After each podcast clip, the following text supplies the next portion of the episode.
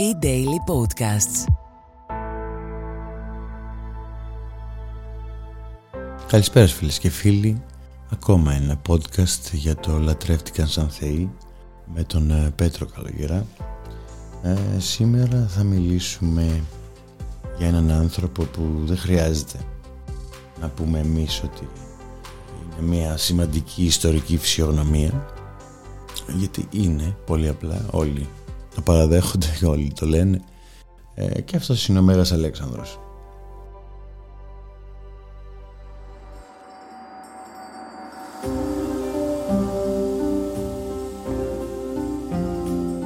Δεν είναι τυχαίο βέβαια που πήρε και το προσωνύμιο Μέγας γιατί αυτοί που το πήρανε εν τέλει είναι πολύ λίγοι.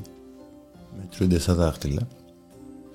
Ο Μέγας Αλέξανδρος ήταν ο γιος βασιλιά των Μακεδόνων Φίλιππου του Δεύτερου και της Ολυμπιάδας. Και έκανε κάτι που πριν από αυτόν κανένας δεν είχε καταφέρει. Κατάφερε να φτάσει το βασίλειο των Μακεδόνων μέχρι την Αίγυπτο ε, τα βάθη της Περσίας ε, και την Ινδία. Ξέρουμε ότι τα κατορθώματα του τον ε, έκαναν αυτοκράτορα τον έκαναν μέγα αλλά μέσα σε αυτά ήταν και το ότι λατρεύτηκε σαν Θεός και στη ζωή του όσο ήταν η ζωή αλλά περισσότερο ε, μετά τον θάνατό του.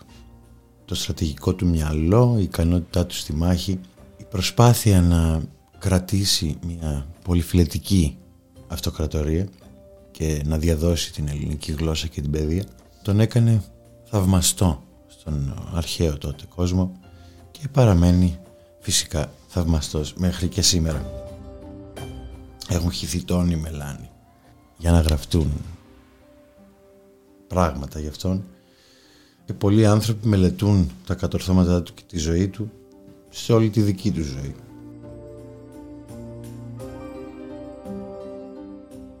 Όπως είπαμε στα χρόνια μετά το θάνατό του λατρεύτηκες σαν Θεός και σήμερα λατρεύεται αν όχι σαν Θεός σίγουρα σαν Μέγας, σαν μια τεράστια προσωπικότητα που όμοιά της δύσκολα υπήρξε και πριν αλλά και μετά από τον ίδιο.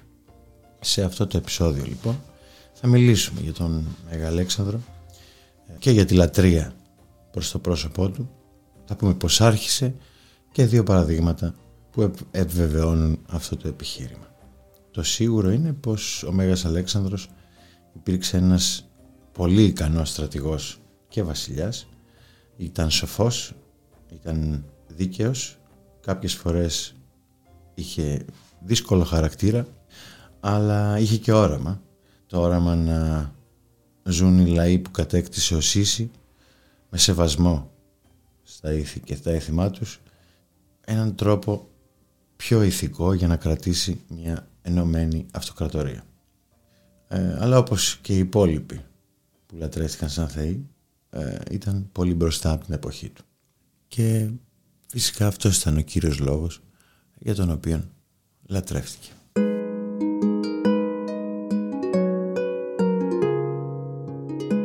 Ακόμα και από την γέννησή του ε, άρχισαν να λέγονται ιστορίες γιατί, που αφορούσαν τη θεϊκή του οντότητα. Ε, ο Πλούταρχος για να φέρει ότι πριν από τη γέννηση του Μεγάλου Αλεξάνδρου έπεφταν κεραυνοί και βροντές.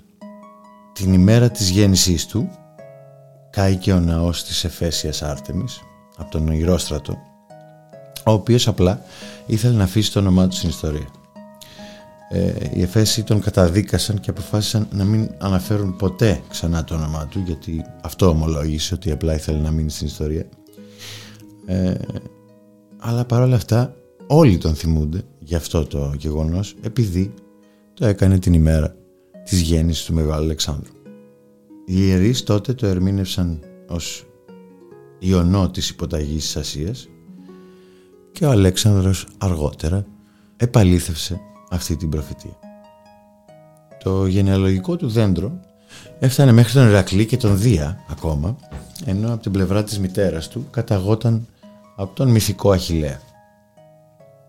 Ε, έτσι ο Αλέξανδρος μεγαλώνοντας είχε ήδη την πεποίθηση ότι είχε κάτι το θεϊκό με τη μητέρα του να παίζει μεγάλο ρόλο σε αυτό λέγοντας ακόμα και ότι δεν ήταν γιος του Φιλίππου και τον συνέλαβε με ένα φίδι του οποίου τη μορφή είχε πάρει ο Δίας.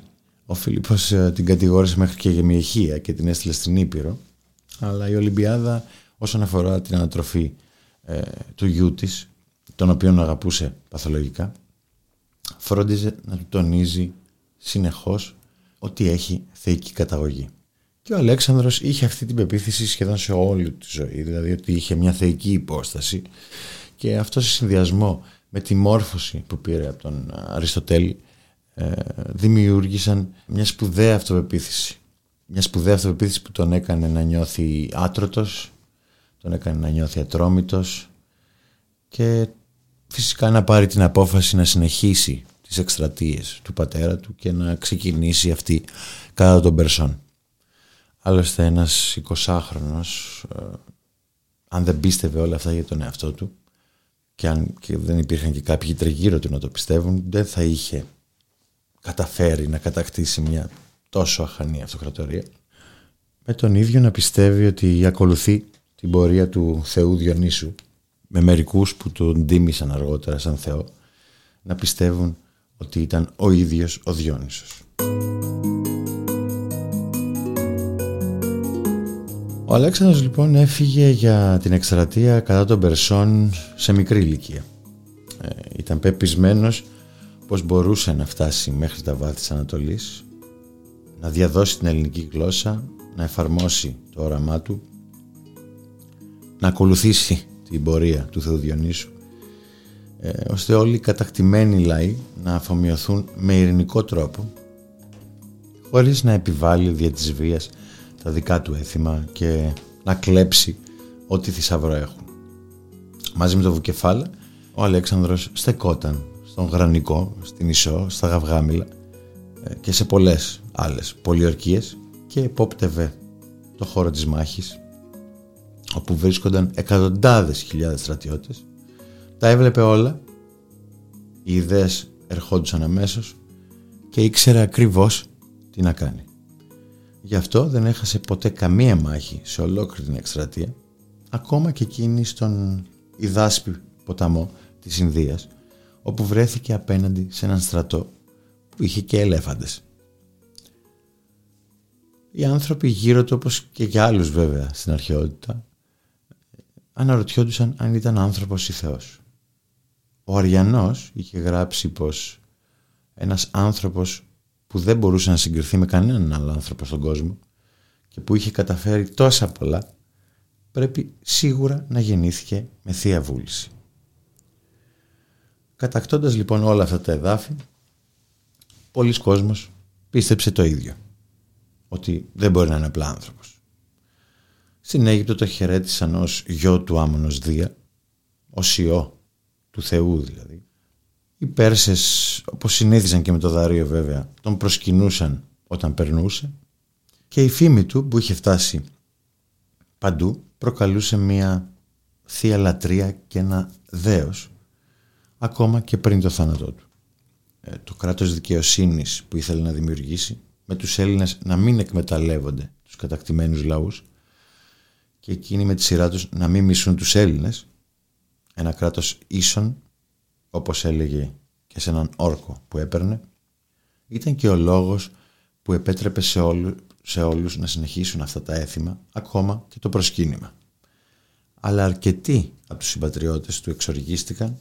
Ο Ηφαιστίωνας, ας πούμε, μέχρι να πεθάνει υποστήριζε στεναρά αυτό το αφομοιωτικό πλάνο του, αλλά όχι όλοι. Και δεν είναι λίγοι αυτοί που πιστεύουν ότι αυτό ακριβώς το όραμα ήταν και η αρχή του τέλους του.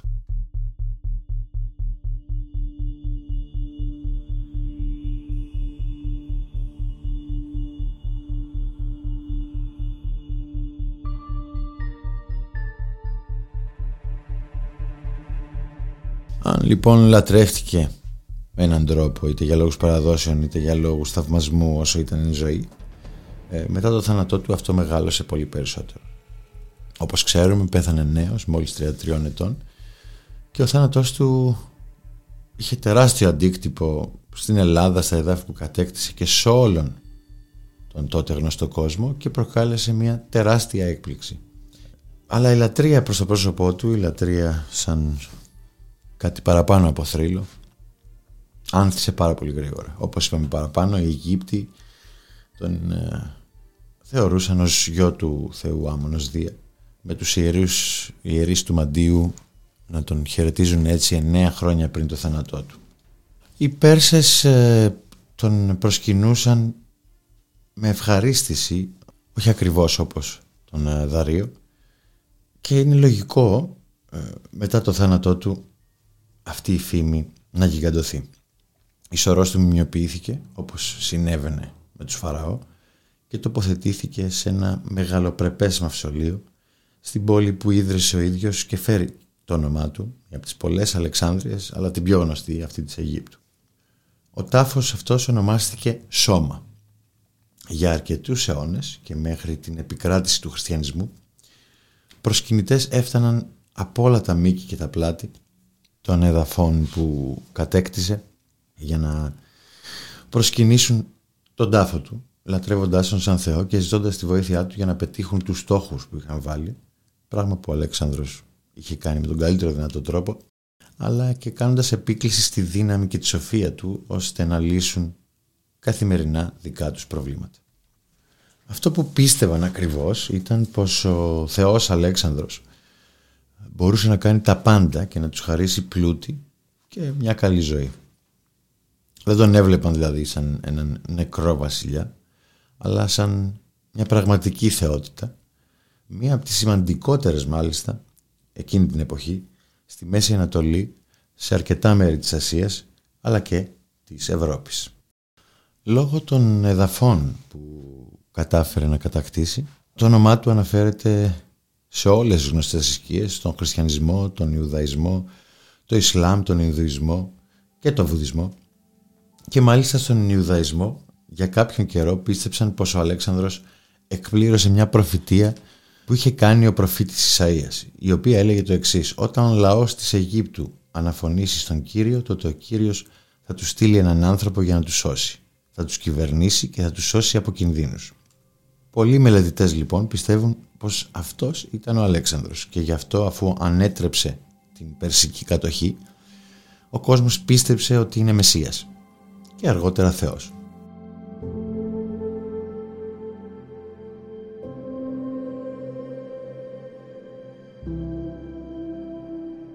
Η λατρεία αυτή κράτησε όλα τα επόμενα χρόνια, ε, κάποιους αιώνες μέχρι την απόλυτη επικράτηση του χριστιανισμού με τα χρόνια αυτά να ονομάζονται Αλεξανδρινά και μπορεί κάποιοι να αμφισβητούν ή να αναφέρονται με σκεπτικισμό για την δύσκολη προσωπικότητά του αλλά ο Αλέξανδρος είχε χάρισμα αυτό δεν μπορεί να αμφισβητηθεί και σίγουρα το χάρισμά του ήταν μεγαλύτερο από το θάνατο όπως αποδείχθηκε. Η σωρός του όταν επικράτησε ο χριστιανισμός κάποια στιγμή εξαφανίστηκε. Υπάρχουν πάρα πολλές θεωρίες για το που μπορεί να βρίσκεται μέχρι και σήμερα και πολλές φορές έχουν αναπτερωθεί ελπίδες ότι βρίσκεται σε διάφορα σημεία αλλά παρόλα αυτά δεν έχει βρεθεί. Οι θεωρίες είναι πάρα πολλές αλλά επέλεξα να σας πω μία ε, όχι γιατί θεωρώ ότι είναι επικρατέστερη γιατί έτσι κι αλλιώς δεν μπορούμε να ξέρουμε αλλά για να δείξουμε με ακόμα έναν τρόπο πόσο ιερό θεωρούνταν το σώμα του Μεγάλου Αλεξάνδρου. Ο ιστορικός Άντριου Τσάγκ λοιπόν πιστεύει πως γνωρίζει που είναι τα λείψανα του Μεγάλου Αλεξάνδρου. Η τελευταία αναφορά στον τάφο του Αλέξανδρου στην Αλεξάνδρεια έγινε το 390 μετά Χριστόν. Ε, ενώ όπως αναφέρει ο Ιωάννης ο Χρυσόστομος το 400 μετά Χριστόν που επισκέφθηκε την πόλη δεν υπήρχε. Το 392 μετά Χριστόν άρχισε να αναφέρεται ότι στην πόλη υπήρχε ο τάφος του Αγίου Μάρκου. Η ύπαρξη των λειψάνων του, όπως λέει ο ιστορικός, είναι μυστηριώδης αφού σύμφωνα με τη χριστιανική παράδοση οι ειδωλολάτρες τον διαπόμπευσαν και τον έκαψαν το 68 μετά Χριστόν. Για περισσότερο λοιπόν από τρεις αιώνες δεν υπήρξε καμία αναφορά στη σωρό του. Εκείνη την εποχή ένας άλλος μέγας, ο αυτοκράτορας Θεοδόσιος, από το 389 έως το 391 μετά Χριστόν καθιέρωσε τον χριστιανισμό στη μόνη νόμιμη θρησκεία απαγορεύοντας τους παγανιστικούς ναούς ε, τους οποίους σιγά σιγά ε, κατέστρεψε. Ο Άντριου Τσάγκ λοιπόν εκτιμά ότι ο Μέγας Αλέξανδρος βαφτίστηκε Άγιος Μάρκος για να σωθούν τα λείψανά του από τα διατάγματα του Θεοδόσιου και τους χριστιανούς.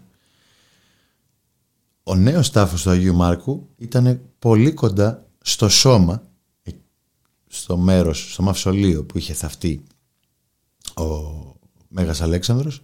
Συνεχίζοντας λοιπόν, πιστεύει ότι το 828 μετά Χριστόν η σωρός του Αγίου Μάρκου εκλάπη από εμπόρους της Βενετίας και μεταφέρθηκε στην πόλη της Ιταλίας όπου τοποθετήθηκε αρχικά σε ένα μικρό εκκλησάκι και αργότερα στη Βασιλική του Αγίου Μάρκου όπου βρίσκεται μέχρι σήμερα. Δηλαδή εκεί που νομίζουμε ότι είναι θαμένος ο Άγιος Μάρκος σύμφωνα με τον Τσάγκ βρίσκεται ο Μέγας Αλέξανδρος. Δύο ακόμα επιχειρήματα που έχει είναι ότι η σωρός ήταν μουμιοποιημένη, κάτι που έκαναν οι παγανιστές και όχι οι χριστιανοί, ενώ λίγα μέτρα από τον αρχικό τάφο του Μάρκου στη Βενετία, πριν χτιστεί δηλαδή η Βασιλική, βρέθηκε ένα σπασμένο τμήμα λαξευμένου ασβεστόλιθου που απεικονίζει ασπίδα, περικνημίδες, ξύφος και ένα τμήμα λόγχης. Αντικείμενα δηλαδή που παραπέμπουν σε Μακεδόνα. Άλλωστε αυτό είχε επιβεβαιωθεί από μια άλλη έρευνα που έγινε το 1998 πριν καν ε, ο Τσάγκ πει όλη αυτή τη θεωρία του. Ο ίδιος λοιπόν ζητά να γίνει εκταφή των λιψάνων και μέσω γενετικού ελέγχου και ίσως των τραυμάτων που έφερε ο Μέγας Αλέξανδρος ε, θα είναι εύκολο να βρεθεί η ταυτότητά τους. Η Καθολική βέβαια Εκκλησία αρνείται κατηγορηματικά. Αυτή λοιπόν είναι μία από τις θεωρίες που προφανώς έχει διχάσει τον ακαδημαϊκό κόσμο αλλά και μόνο η ύπαρξή της αποδεικνύει πόσο ιερός ήταν ο Μέγας Αλέξανδρος εκείνη την εποχή και πόσο πολύ λατρεύτηκε σαν Θεός. Αυτός λοιπόν ήταν ο Μέγας Αλέξανδρος, ο γιος του Φιλίππου της Ολυμπιάδας, ο γιος του Δία, με καταγωγή από τον Ηρακλή και τον Αχιλέα, που έφτασε στα βάθη της Ανατολής, αίτητος, που ήθελε μια αυτοκρατορία ίσον, που αμφισβητήθηκε και αμφισβητείται ακόμα για κάποια πράγματα, αλλά είχε ένα μεγάλο χάρισμα, ο άνθρωπος που τα κατορθώματά του ξεπέρασαν τα ανθρώπινα και γι' αυτό ο κόσμος τον ε, λάτρεψε σαν κάτι παραπάνω από θρύλο. Τον λάτρεψε σαν Θεό. Γεια σας.